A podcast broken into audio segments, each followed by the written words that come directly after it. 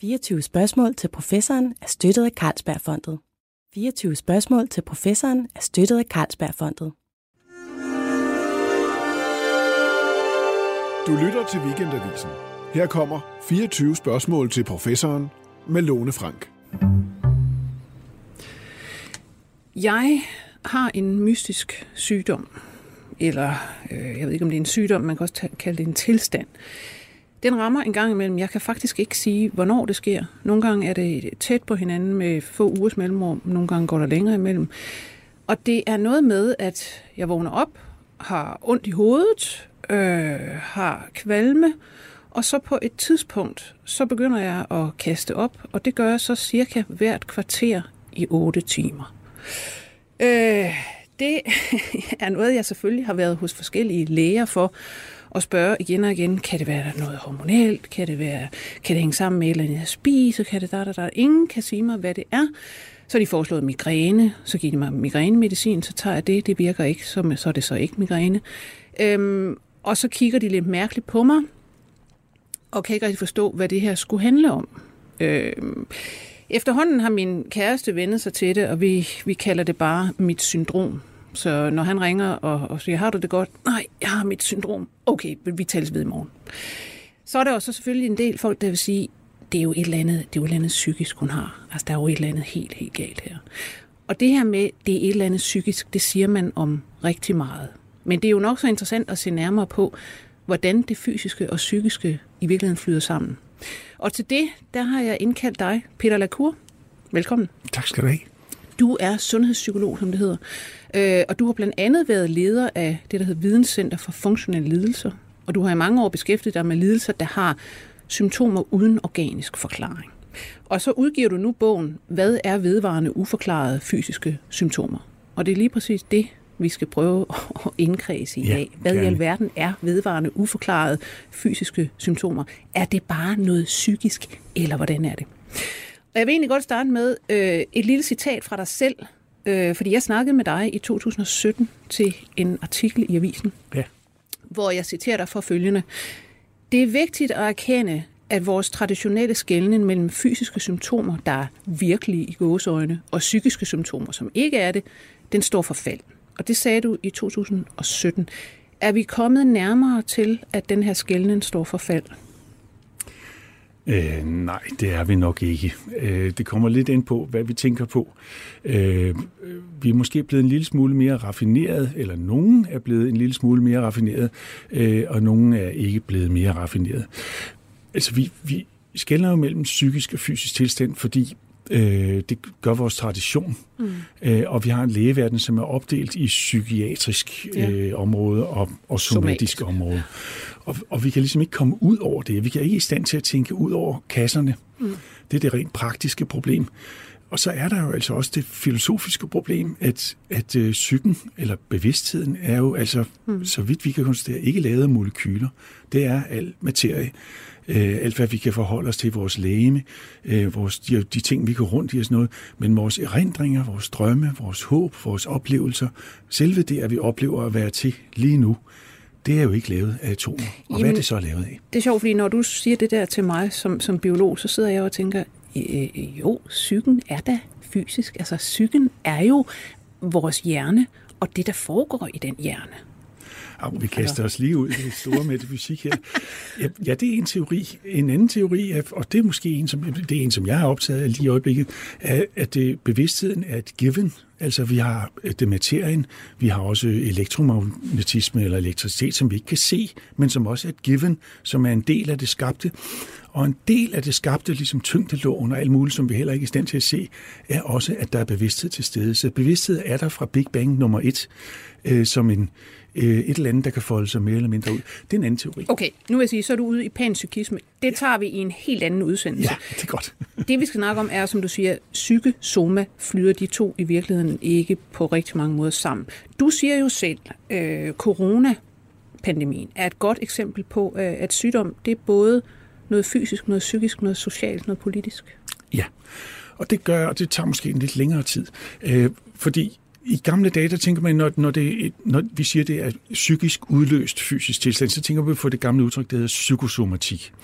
Altså, at psykisk problem laver et fysisk problem. Og jeg mm. tror også, det var det der antydede, når du fortalte om din egen sygdom, at du ligesom har et uerkendt psykisk problem, som laver dine... Ja. Øhm, og der må man sige, vi kan ikke finde ud af, hvad der er i vejen fysisk, det er i orden, men vi kan jo heller ikke finde ud af, hvad der er i vejen psykisk. Nej. Og hvis man, hvis man siger, at der, der skal et bevis på bordet for, at det er en fysisk tilstand, så skal der vel også et bevis på bordet for, at det er en psykisk tilstand. Ja, det vil jeg også sige. Ja, mm. Og, og, og for mange af de sygdomme, som vi har kaldt psykologiske eller psykosomatiske eller somatiseringssygdomme, som det hedder i, i mhm. diagnostisk sprog, altså de gamle psykosomatiske tilstande, selvom man ikke siger psykosomatisk, det er en lang historie, der forestiller man sig, at der ligesom er en psykisk problemstilling, som giver sig kropsligt udtryk. Men man mangler fuldstændig konsekvens ja. Den idé om, hvad det er for en psykisk problemstilling, der ja. giver sig kropsligt udtryk. Der har været i gamle dage, i den gamle psykoanalytiske tradition, nogle meget håndfaste teorier om det. Øh, astma for eksempel skyldes tilbageholdt gråd efter moren i barndommen. Mm. Og så satte det ligesom på udtryksorganet, ikke? at man ja. ikke kunne udtrykke sig og, og tilbageholdt ånd. Den slags meget konkrete øh, teorier, som er, der er taget fuldstændig afstand fra nu, ja. også af de såkaldte psykosomatiske medicinmiljøer. Ja. Mm. Men der er stadigvæk ikke nogen forklaring på, hvilken psykisk problem det skulle være. Og, og de her vedvarende uforklarede øh, fysiske symptomer, de lider alle sammen af, at man ikke kender det psykiske problem, som man siger, øh, de skulle øh, opstå af. Hmm. Med undtagelse, og der er jeg nødt til at sige, det, øh, fordi der er forskel på de her sygdomme, med undtagelse af den sjældne, meget sjældne sygdom, der hedder øh, neurologiske funktionelle bevægeforstyrrelser, som kan være spjæt, eller som kan være pludselig evne til ikke at gå, eller pludselig stumhed eller noget andet. Fordi præcis på de, øh, den sygdom, som er en klar neurologisk, øh, med neurologiske symptomer, der kender vi, at cirka en tredjedel kommer efter et, en ulykke eller et traume eller en, en chokerende begivenhed, bankrøveri eller ja. et eller andet. Men for alle de andre, der kender vi det ikke. Nej. Men det betyder jo ikke, at sygdomme ikke alle sammen har fysiske, psykiske, sociale og eksistentielle udtryk ja. eller dimensioner, som vi kan i tale sætte i hver sit sprog. Det handler om, siger du, at hver eneste sygdom, vi kan pege på, der er der nogle aspekter, man kan sige, det her er, det her er organisk. Vi kan gå ind og måle det her, eller, ja, eller der ja. er nogle smerter, eller der er et eller andet galt i kroppen. Ja. Så er der også ved enhver af de her sygdomme et eller andet psykologisk aspekt, der handler om, hvordan man tager det, hvordan man i øvrigt har, hvordan ens konstitution er, og så er der nogle sociale ting, der kommer ind over med hensyn til, jamen, hvordan, hvordan ser samfundet på det her, hvad er der er forventninger til, hvad det her er, og, og der er det samme hvad skal man sige, politiske øh, aspekter af, jamen, får man støtte til for eksempel, at man har denne diagnose frem for denne diagnose, eller hvad det er. Så hver eneste Præcis. sygdom kan vi virkelig have Altså alle de her Og covid aspekter. er jo et fantastisk mm. eksempel. Altså fordi Covid set som virus, som vi skal bekæmpe, det er jo det ja. biomedicinske synspunkt. Ja. Men covid set som, at vi skal lære at holde at afspritte og holde god hygiejne, og vi skal lære at holde smitteafstand, altså mundbind på, det er jo et psykologisk øh, aspekt det, at vi faktisk øh, bekæmper smitte, altså smitteopsporing, øh, øh, går rundt og kontrollerer øh, øh, drikkevand og håndtag og hvad vi nu kan, det er jo det folkesundhedsmæssige, det sociologiske eller sociale aspekt.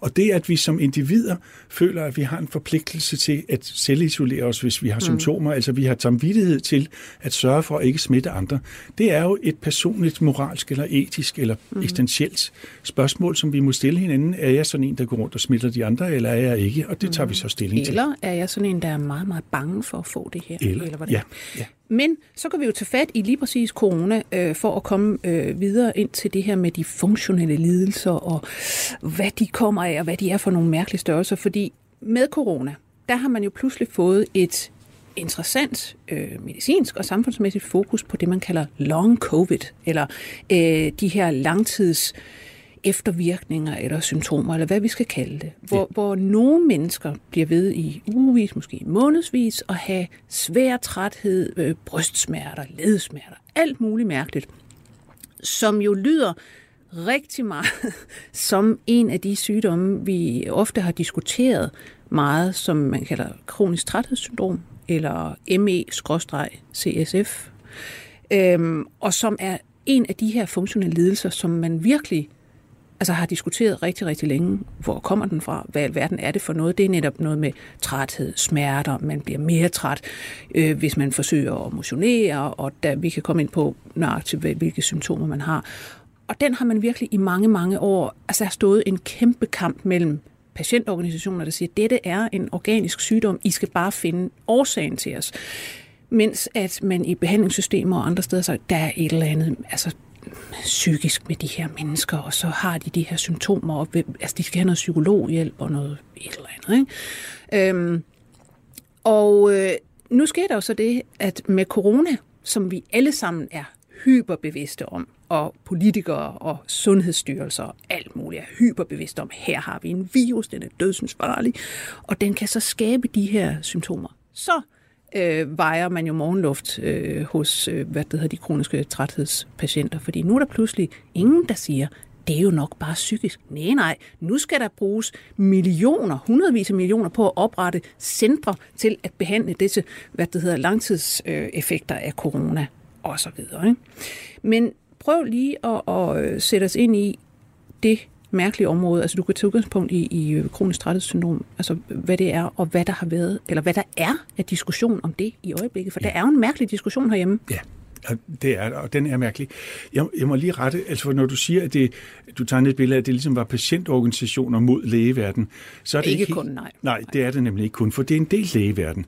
Det er en lægeverden, øh, som, øh, hvor nogle af dem tager de fysiske aspekter meget alvorligt, øh, specielt forskningsmæssigt, og det er i forskningen, at der ydes mange, mange millioner i mm. USA og i Holland, hvor der lige er ydet en kæmpe hvad hedder det, bevilling Samtidig med, at øh, Finland er lige kommet med nye retningslinjer, England er lige kommet med nye retningslinjer. Ja. Det ser ud som om, at lægeverden uden for Danmark rent faktisk retter ind og siger, her er en sygdom med så meget fysiologiske anomali involveret, altså så mange unormalighed, øh, fysiske unormaliteter, at vi er nødt til at betragte det som en reel fysisk sygdom, selvom vi ikke har den blodprøve eller det billede, som viser, at her sidder sygdommen, eller har forklaringen, altså med i ental. Og spørgsmålet er, om der findes én forklaring. Det, det er en af diskussionerne. Men der findes rigtig mange gode forklaringer Men lad os lige, hvis, vi nu, hvis vi nu tager den her uh, ME, eller kronisk syndrom, så er det sådan cirka en halv til en hel uh, procent af befolkningen, der har disse og op symptomer. til en halv, er det færre, ja, man tror. Ja. Ja. Og, øh, og de kan være rigtig, rigtig øh, kraftige Meget symptomer. Ja. Prøv, prøv at beskrive, hvad det er for noget. Øh, lad mig skynde mig at sige, at træthed kender vi jo alle sammen. Mm. Altså, når vi har lavet for meget og haft influenza, så går der på dage, hvor man er ekstra træt, efter en operation, og man er ekstra træt, og det er ikke dem, vi snakker om. Øh, det bliver 3-4 procent af Danmarks befolkning, hvis vi tager sådan et tværsnit. Men hvis vi tager dem, der opfylder kriterierne for øh, myalgisk encefalomielitisk, hedder det ME, det er frygteligt navn, men pyt på det. Øh, der er nogle kriterier, som er lavet omkring år 2000, som er ret skrabe. Øh, og hvis vi tager dem, så er vi under en halv øh, procent af Danmarks befolkning. Vi regner med, at det er mellem øh, 10 og 15.000 mennesker i Danmark. Vi er faktisk ret langt nede til dem, som er svære stramt, og som opfylder alle kriterierne, og det er det, der ligesom er det interessante. Og hvad er det for kriterier? Kriterierne er, at man først og fremmest bliver helt uforbeholden træt efter øh, ret minimal fysisk anstrengelse, og fysisk anstrengelse, det kan også være at sidde for en computerskærm eller almindelig social samvær. Altså en halv times aktivitet kan koste, at man ligger i sengen øh, en eller to dage, eller en enkelt time på en børnefødselsdag eller juleaften, en time eller to dage. Det er det ene og vigtigste symptom. Så er det efterfulgt en meget hyppig tilbøjelighed til infektioner, en permanent øh, influenza-tilstand, følelse af influenza, øh, en, en hjernetog, som de beskriver det, de bruger udtrykket hjernetog, mm. men altså en eller anden følelse af, at man slet ikke kan samle sig om noget som helst. Altså kun 10 Faktisk det samme øh, mennesker, der får øh, kemoterapi, ofte siger. Brain ja, fog. brain fog, det er, ja. det, det er udtrykket for det. Altså, at informationerne bliver for mange, de kan ikke, de kan ikke få hovedet og hale i dem, og, og, og så giver de bare op, og så øh, ligger de hen. Øhm, øh, det er væsentlige symptomer problemer med temperaturregulering, maveproblemer, øh, øh, fryser, øh, øh, sveder skiftevis, let temperaturforholdelse nogle gange, fornemmelse af hele tiden at være på, og så en helt uforfriskende søvn. Altså ligegyldigt hvor længe man ligger i, mm. så vågner man og er fuldstændig lige så træt, som da man læser. Det er nogle af hovedsymptomerne eller kriterierne for, for en rigtig ME. Og det er jo så en sygdom, man har diskuteret altså virkelig, virkelig længe, og øh, hvad, hvad det er. Altså fordi man kan ikke rigtig finde nogen årsag. Man har kigget på, kunne det være forskellige vira? Øh, øh, det kunne det måske hos nogle grupper, så, var, har de ikke, øh, så er der andre grupper, der ikke har haft de vira, og så videre. Så man kan simpelthen ikke, man er ikke kommet med nærmere til nej. noget som helst. Eller blodprøven, øh, det er nej. fuldstændig rigtigt. Og man har heller ikke rigtig nogen øh, biomarkører, vel? Nej der kan, der, hvor man kan gå ind og måle, jamen vedkommende har det her. Det Eller er et det underligt ikke. sygdomsbillede, som ja. folk beskriver.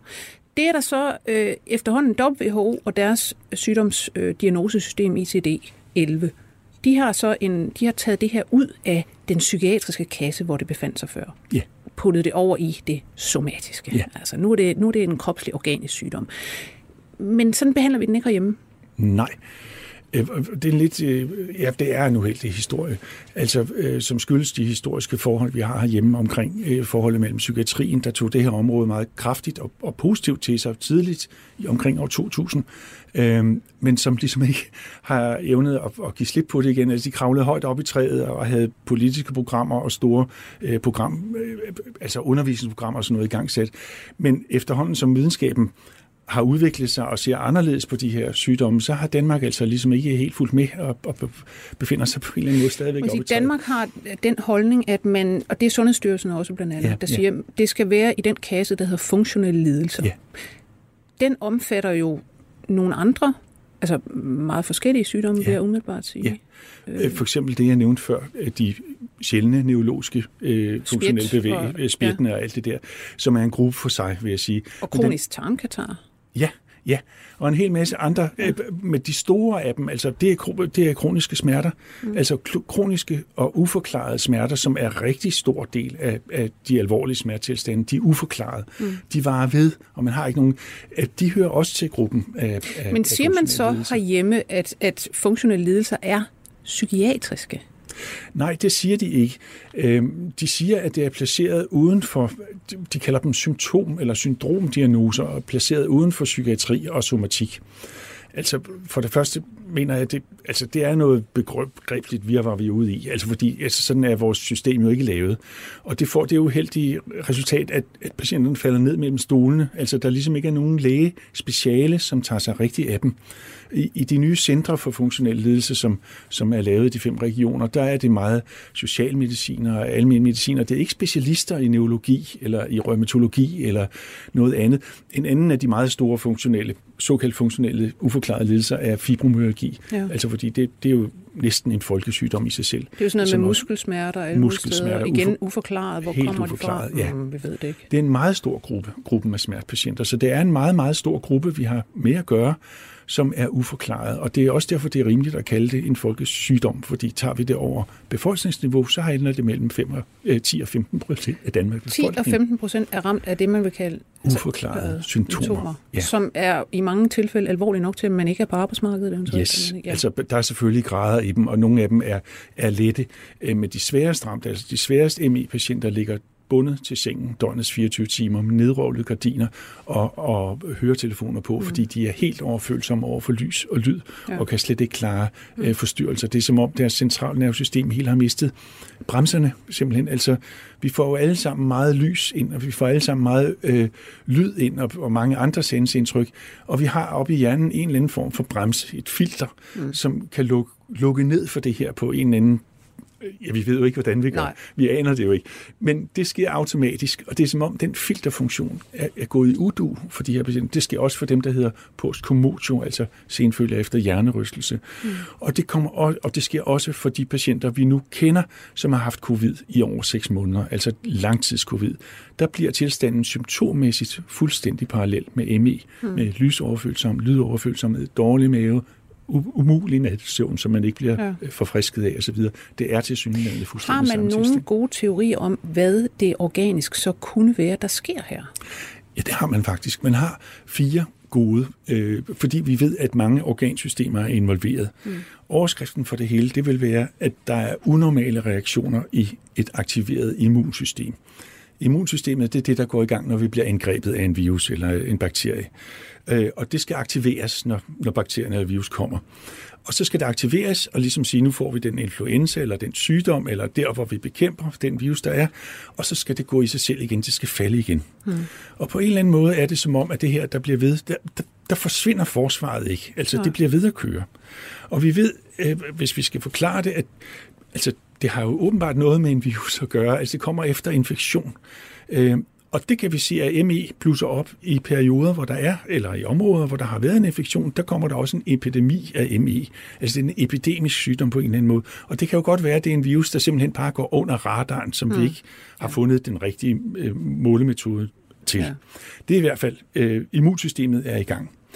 Også det, der hedder autoimmun øh, reaktioner, altså det vi kender som allergi, altså mm. at, at øh, systemet, vores krop begynder at angribe sig selv ja. i form af astma eller nældefeber i huden eller maven eller ja. lungerne, øh, øh, fordi der er en proces, der ikke stopper, den overreagerer på et eller andet, og det skal også stoppe på et tidspunkt, for ellers bliver det ved at ødelægge os.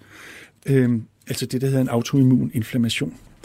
Den tredje øh, system, vi ved er involveret, er nervesystemet, fordi ja. det er sat i alarmberedskab.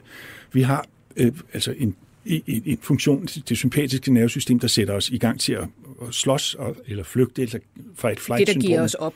Ja, giver os op, øh, øh, øh, hvad hedder, dilaterer vores pupiller, stanser fordøjelsen, mm. sætter hjernerytmen, hjerterytmen op, øh, påvirker hjertesystemet en hel masse, sætter os i gang til det.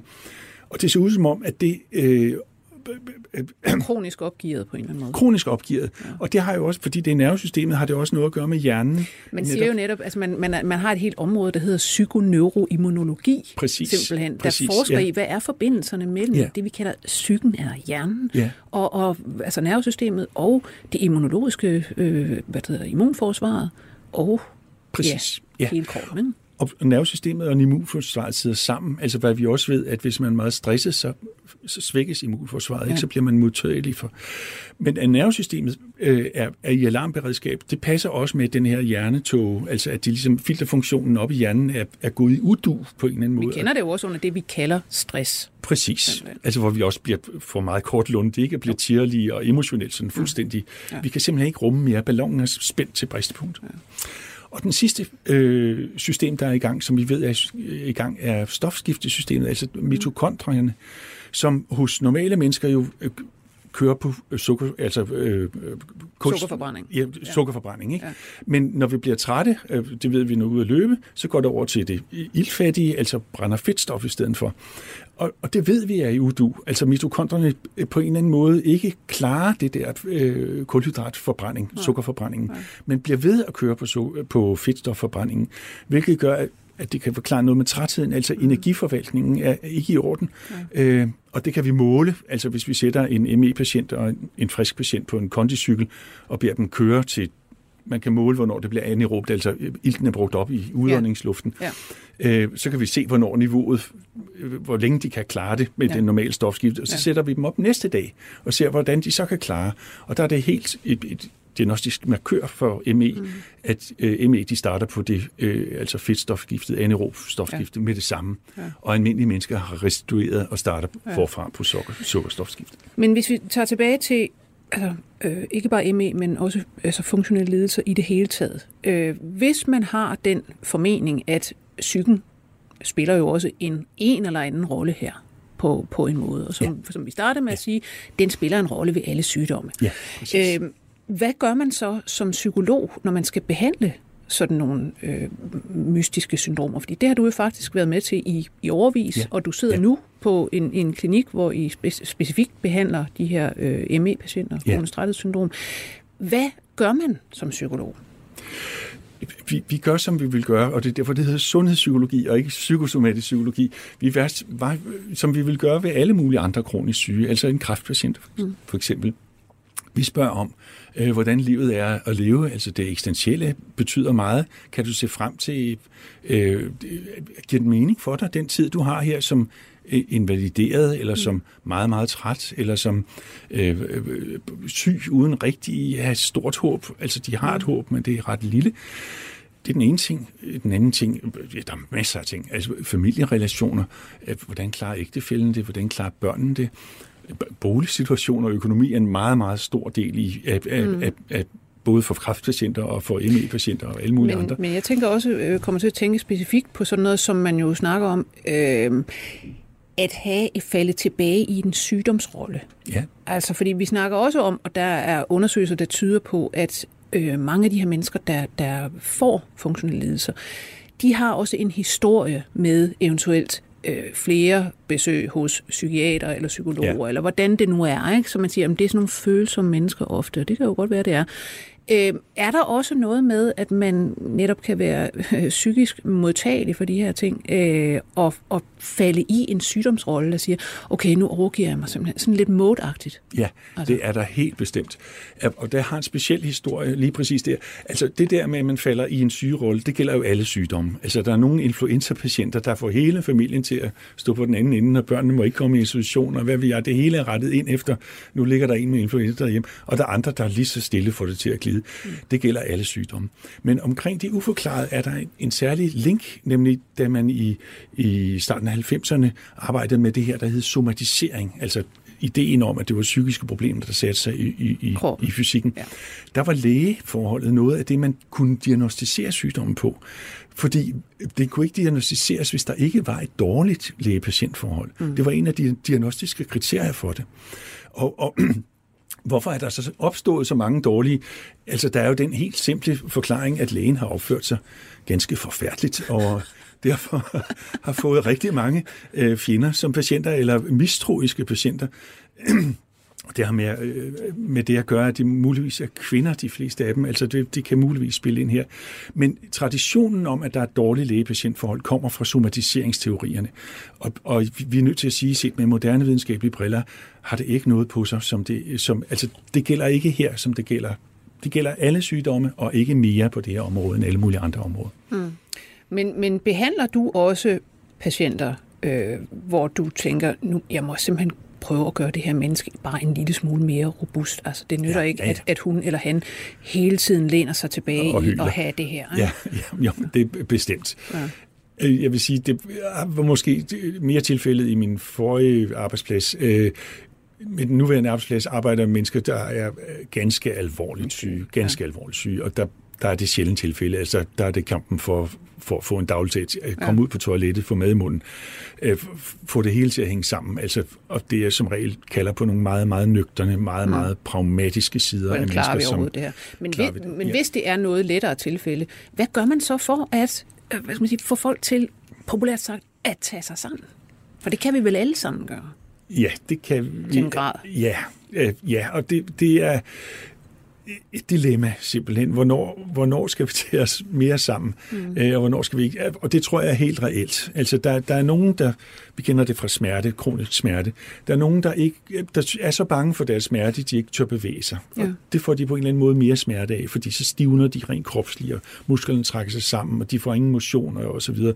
Og på den anden side er der folk, der bevæger sig Øh, som ikke kan tåle det, og som bare bliver hundedårlige. Og de er overbeviste om, at fysisk træning er det, der virkelig gør dem godt, for det, det har de altid troet, og en løbetur kurerer alt, og så videre, så videre. Så de bliver ved med det der, og de bliver dårligere og dårligere og dårligere af det. Mm. Så der er en, en, en ægte dikotomi, en ægte, et ægte dilemma i, hvornår er det for meget, og hvornår er det ja. for lidt. Ja. Og der skal man, nogle patienter skal hjælpes med at finde midten, men der er lige så mange, der hyler for meget, som der mm.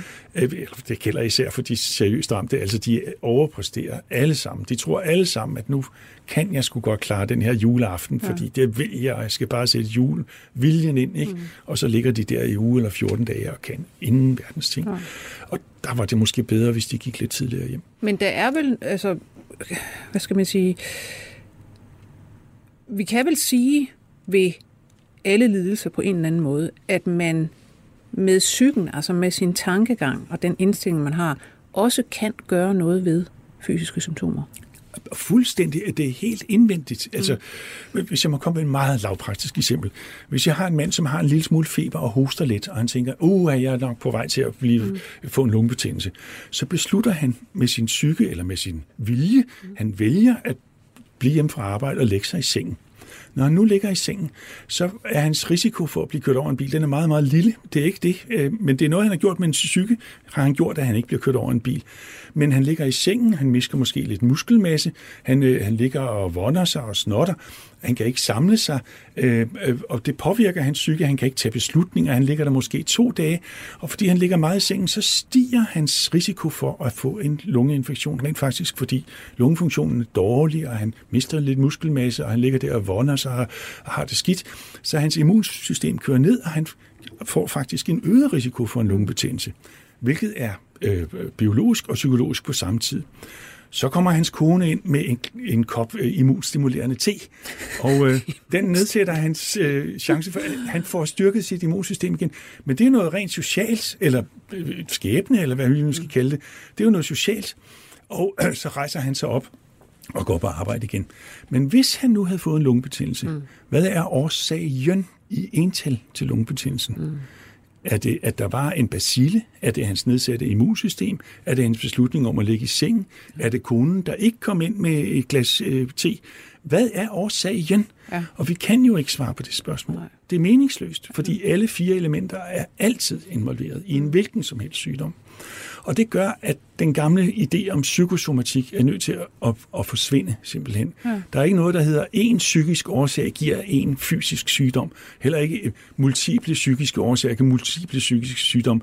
Det er rigtigt, at belastning og sygdom sidder sammen, men det er alt sygdom, der sidder sådan sammen. Mm. Gigtsygdomme, øh, øh, øh, øh, hormonsygdomme, immunsygdomme, øh, Øh, kræftsygdomme sidder alt sammen sådan sammen, at man belastet i sin øh, barndom, har man levet et meget hårdt liv, har man en øget sygdomsrisiko for alle sygdomme. Vi kender til alle de kroniske sygdomme. Det er ikke specielt for de funktionelle eller uforklarede lidelser. Nej. Lad os øh, lige tage fat i det, du sagde før. Det er nok, fordi der er mange kvinder, der ja, har det her. Ja. Ikke? Øh, ja, fordi det er jo netop altså de her funktionelle lidelser, øh, og mange af de her med, med altså, øh, uforklarede øh, tilstande i det hele taget, er oftest kvinder. Øhm, og ja, så kender vi jo det her med, at man fra tidernes morgen, han har sagt nogle hundrede år siden, øh, eller øh, faktisk helt tilbage til grækerne, har, har snakket om, om hysteri. Ja. Altså, og det var deres, øh, enten var det deres livmor, det deres der livmor. dengang vandrede rundt, eller ja. også var det hormonsystemer og et eller andet. Men jeg vil sige, altså når vi lige før har siddet og talt om, at øh, immunsystemet er formentlig involveret i alle de her mystiske symptomer, øh, så ved man jo, og det er jo et, et område, der ligesom er under øh, en forsigtig opblomstring. Øh, når man forsker i, hvad er forskellene egentlig organisk på kvinder og mænd, hvordan de rent faktisk fungerer, så fungerer kvinders immunsystem en del anderledes end mænd. Øh, og de har netop, det, det, er ikke nogen, det er ikke noget tilfælde, at der er mange flere kvinder, der har autoimmune sygdomme. Fordi deres immunsystem er simpelthen lettere at give op. Altså det forsvarer sig umiddelbart bedre mod forskellige infektioner, men det er også meget, meget sværere at få dæmpet igen. Ja. Så måske har vi der et link til, hvorfor er der så mange kvinder, der har de her uforklarede lidelser? Altså det, det tror jeg helt personligt er den nøgterne naturvidenskabelige forklaring og som vi skal lade være at tolke på. Altså fordi den, den tolkning, der ligesom har kørt det hele af sporet, kunne man sige, er, at det er fordi, når der er mange kvinder, så må det være noget specifikt kvindeligt mm. i deres kønsroller, eller psyke, eller et eller andet. Det er til synligheden noget kvindeligt i de rent biologiske. Ligesom der er sygdomme, der er specielt mandlige. Ja. Hortons hovedpine har 80% mænd. Skizofreni har klar overrepræsentation af mænd. Autisme masser af andre sygdomme, mm. og der er også andre sygdomme end de autoimmune, der har og, øh, øh, anoreksi øh, for eksempel er også en form for kvindesygdom. Mm. Øh, men det betyder ikke, at kønnet er forklaringen, men at der er noget i biologien, der er forklaringen. Ja. Men netop det, at at der er overvægt af kvinder i de uforklarede sygdomme, er måske også noget af forklaringen på, at de her sygdomme har været så uleset i mm. sundhedssystemet og socialsystemet, som de har været gennem i ja, de sidste 100 år. Ikke? Altså det kommer fra den her hysteritradition. Der er ikke nogen af de her sygdomme, som er hysteri, øh, øh, forstået med, med hysteri øh, øh, diagnostik. Altså, ja. Det skulle præcis dreje sig om de funktionelle neurologiske bevægeforstyrrelser. Det er den sidste gruppe, der er tilbage, og den er meget sjælden og kan være mm. udløst af et traume, som jeg sagde. De andre har ikke nogen af de her klassiske hysteriforme træk overhovedet. Men det er kvindesygdomme, mm. og derfor mistænkelige. Og når vi tænker på den retorik, der var omkring ondt i livet, altså selve udtrykket ondt i livet, ja. som på en eller anden måde er indbegrebet af mod, som du sagde. En mm. kvinde, der ligger deroppe og vonder sig, og der er ligesom ingen grund til det. Altså hun, hun, hun klager, bare ikke. Nej, oh. hun klager ja. nok bare for, at hun vil have opmærksomhed. Ja. Og så kommer alle de her begreber, som ligger til det gamle somatiseringsbegreb. Ja. Altså krav om opmærksomhed, hyppige lægeundersøgelser, evig klagen mm. og et meget, meget dårligt læge-patientforhold. Det var de diagnostiske kriterier for somatisering. Det er utroligt, det har kunne lade sig gøre. Ja. Men altså, fordi set med moderne briller er det jo et overgreb, må man sige, mod øh, kvinder, der er syge. Altså ganske enkelt, hvis det ikke man kan kalde det en stigmatisering eller en decideret øh, mistænkeliggørelse.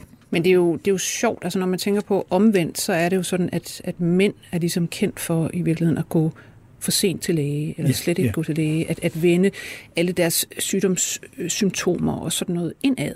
Og det ses jo også som mere altså, stoisk og mere sådan, altså okay, du ved, ja, man tager sig netop sammen, og man klager ja. ikke, og så videre, så videre. Og det der med kvinder, der bare klager hele tiden, og fanden fejler de alt muligt mærkeligt, og så videre. Det har vel også noget med, øh, øh, hvad skal man sige, de to køns øh, forskellige psykologi at gøre. Hvordan man faktisk omgås sine symptomer. Øh, det tror jeg, at du sagtens skal have ret i. Øh, og, og psykologien er jo altså en underlig blanding af noget mm. øh, genetisk og altså mm. evolutionært på en eller anden måde, og noget kulturelt, der, der blander sig med hinanden. Og det er jo sikkert rigtigt, at, at mænd har, altså som jagtindivider har de skulle Altså, så fik de en rest i underarmen, men altså, nu galt det om at køre videre i, i gruppen og få nedlagt det der. Altså, det skulle man ligesom se bort fra, og så ikke altså bare op og videre, ikke? Mm. Og kvinder på en eller anden måde havde lidt mere tid til at høre efter deres krop. Øh, altså, det, det er jo faktum, at mænd lever fem år kortere, mere kortere ja. end kvinder, mm. og det kunne muligvis høre sammen med det, altså fordi det, der sker i vores kultur lige i øjeblikket, er jo, at det er, øh, der er en meget stor bevidsthed om, hvor klogt det er at lytte efter sin krop. Mm. Altså med yoga og mindfulness-teknikker og altså noget, at man ligesom scanner kroppen og finder ud af, at oh, der er noget galt altså behandling af forhøjet blodtryk for eksempel, man skal ikke komme for sent til lægen. Øh, det skal man ikke, fordi så får man dårlige nyrer og dør, og, og så bliver det pludselig livsfarligt, selvom forhøjet blodtryk ikke i sig selv, at man følger tilstandene er livsfarlige. Man skal høre efter, man skal komme til lægen med de symptomer, man er bekymret for. Mm. Og der har mænd traditionelt været rigtig dårlige. Det tror jeg, de går mindre til lægen end kvinderne. Mm. Og der dør de også tidligere. Ja. Det er så prisen. Ja. Øh, nu kommer jeg så til at, at tænke på noget andet. Nu har vi sagt hysteri nogle gange. Ja. Øhm, og øh, hvad det der, er jo, der er jo nogle interessante tilstande, som man må sige altså, øh, er psykisk induceret på, ja. på en ja. måde, og som er det, man i gamle dage kaldte klassisk hysteri. Altså man ja. talte for eksempel på et tidspunkt om massehysteri. Ja. Altså folk, der ligesom på en eller anden måde fik blev ramt af de samme underlige symptomer, øh, som man må sige, der var absolut ingen årsag, man kunne finde til ja. de her symptomer, og, og det blev ligesom, det gik i sådan nogle grupper, øh, man smittede hinanden via øh, kontakt på en eller anden måde. Ikke? Øh, man er så gået væk fra at kalde det massehysteri. Altså, det er et belastet øh, udtryk. Nu kalder man det så mass psychogenic illness. Det lyder meget bedre. Det lyder Men meget bedre. det dækker det samme, ja. og det er jo altså et, et fantastisk fænomen. Øh, et godt eksempel fra 2011. Det drejer sig om øh, et, et, et sted i Massachusetts, der hedder Leroy, øh, hvad det hedder, hvor en del piger i 2011 pludselig fik sådan nogle underlige symptomer. Altså, de kunne ikke tale rigtigt, de stammede, de, de havde trækninger i hele kroppen, og, og det startede ligesom med, med en, der fik det her og lagde øh, selvfølgelig en, straks en, en, en video ud, øh, og så var der andre, der så det, og de var altså også, de blev ramt af det samme. Og der kom jo en altså, øh, guds velsignelse af både læger og undersøgere, og de der, der blandt andet Aaron Brockovich, som vi alle sammen kender, der kom og, og kiggede efter, hvad kunne det være i miljøet? Var det et eller andet, man tænkte, det kunne være nogle giftstoffer, der var jo noget her, der var galt. Ikke? Det kunne også være virus, det kunne være alt muligt, man søgte og søgte og søgte. Der var intet man kunne finde her. Og de blev undersøgt simpelthen også på kryds og tværs, de her piger. De blev ved med at have mærkelige trækninger og kunne ikke tale, og det, var, det blev værre og værre. Øh, og så, hvad skal man sige, holder medieopmærksomheden jo på et tidspunkt op, og så videre, og så videre, og så kan man gå tilbage og se, hov, så, så opløser de her symptomer sig, og de her piger er ikke længere syge. Og det, man siger så, at det her er et godt eksempel på mass psychogenic illness. Man har også masser af øh, hvad det, beretninger tilbage i historien ja. på sådan ja, nogle sygdomme der, ja. ikke? eller hvad skal man sige, symptombilleder, ja. som breder sig. Øh, og hvad, altså, hvad ved vi om det? Hvordan i alverden laver man det her? Fordi det er jo ikke, det er jo ikke sådan, at de ikke har de her symptomer. Nej. Men de kommer heller ikke af noget, altså til synligheden andet, end at man har set det hos nogen, og så på en eller anden måde får man det lavet i sin egen krop. Hvordan fanden sker det? Ja, jeg kan ikke forklare, forklare hvordan det sker, men men symptomerne, øh, når det drejer sig om de her øh, symptomer, der var et eksempel på, på Gasværksvejens skole, kan jeg huske, som mm. øh, læste om i avisen for, for ja, 6-8 år siden. Det er omkring samtidig. Øh, samme slags, man mente, der sivede nogle gasser ud fra et kemilokale. Der var pludselig en klasse, som blev meget dårlig og kastede meget op, og der var vist også en, der besvimede, mm. og klasserne ovenover og nedenunder blev sendt hjem øjeblikkeligt, og skolen reagerede, og, øh, og der var også en lærer, der kastede op og var meget dårlig og sådan noget hovedsagen er, at det er symptomer, som godt kunne minde om det, vi kalder øh, funktionelle neurologiske bevægeforstyrrelser, mm. øh, øh, øh, og som er kortveje, og som altså de er forbigående, og de er godartede. Ja. Der er ikke noget, der er rigtig farligt, og det er for, gået over i løbet af nogle dage, måske en uge, og for de motoriske bevægelser har jeg læst, at det, altså dem, du fortæller om her, kan det godt vare lidt længere. Det kan vare nogle måneder, hvis det, mm, hvis det ja. er helt slemt. Men så går det over, og de har ikke taget skade. Det er formentlig et fænomen, der minder om, om øh, det, vi kender fra enten placebo- eller nocebo-forskningen, eller det, vi kender fra øh, hypnose. Altså man kan jo under hypnose gøre folk øh, ufølsomme over for eller, smerte. Ja, ja, øh, man få kan dem til at foretage mærkelige Man kan få dem til at få meget kvalm og kaste mm. op. Man kan få alt muligt. Det er kortvarigt øh, og godartet. Det, det er hoved... Øh, øh, ja. principperne for det. det. Det er ikke langvarige kroniske tilstande, vi har med at gøre. Men som sådan er det jo dybt, dybt fascinerende, for hylden er det, der er på færre. Ja. Hvordan producerer psyken det her? Ikke? Ja, Personligt har jeg været mest øh, optaget af øh, hypnose øh, i den. Jeg har også været optaget af placebo og nocebo, fordi jeg har arbejdet med smerte, ikke? og placebo er jo en væsentlig del af, fordi især smertesystemet er meget påvirkeligt af, af, af placebo. Og, og hvis jeg lige må skynde mig at sige, det er smertesystemet, og så også noget af nervesystemet. Parkinson er meget modtagelig for placebo, ja. hvilket har en helt, helt anden fysiologi, end, end ja. smerte har. Hvorimod der er masser af tilstande, som slet ikke er påvirkelige. Kraft, man kan ikke bremse kraft med Nej. placebo eller hypnose eller noget Nej. andet. Og ME af alle sygdomme er ME meget, meget lidt påvirkeligt for placebo, og det, det er meget mm. interessant på en eller anden måde, ja. fordi det netop er umålige tilstande.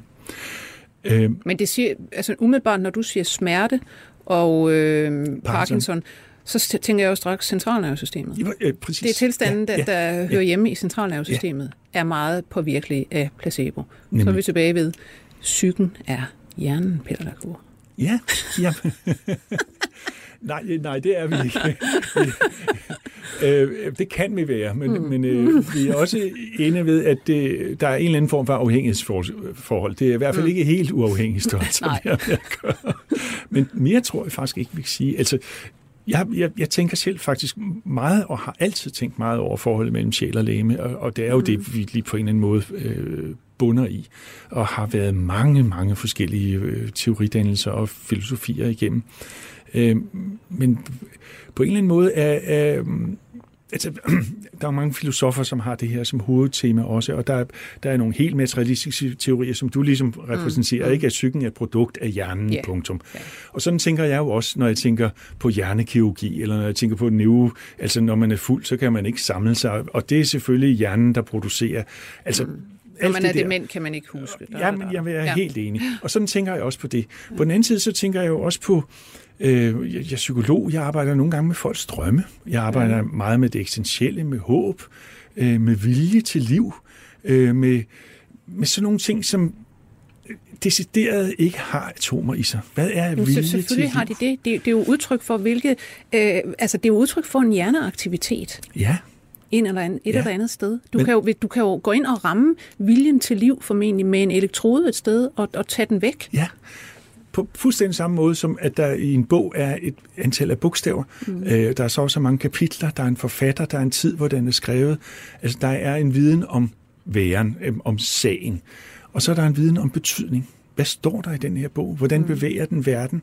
Øh, bliver folk påvirket og er søde over for deres svigermor, hvor de pludselig ikke var det? Hører de pludselig Melodi Grand Prix? Hvem vinder i Melodi Grand Prix?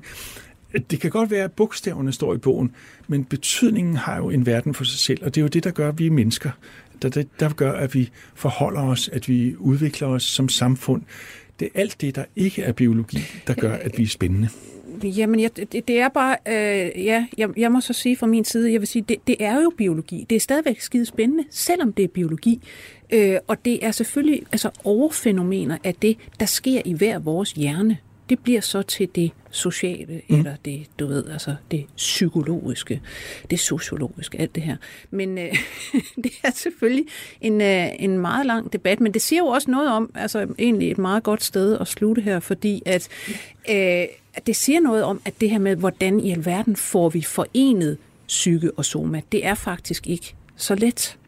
Nej, og måske er det faktisk umuligt. Altså, jeg tænker, der, der er en analogi, som jeg meget gerne vil slutte med. Altså, en radiomekaniker, han ved alt om radioen, eller kan vide det. Han kan vide hver atom, der kører i hver en ledning. Mm. Han kan vide alt om, hvad der, hvad der får den til at skratte, hvad der får den til at gå ud af du og alt muligt. Men han kan ikke sige noget om, hvad der er i radioen. Han kan ikke sige noget om, hvad de siger i radioavisen. Fordi det kommer ikke fra radioen selv. Det kommer et helt andet sted fra. Og det er en øh, anden analogi, som, øh, som jeg holder meget af, og som jeg faktisk har taget meget til mig.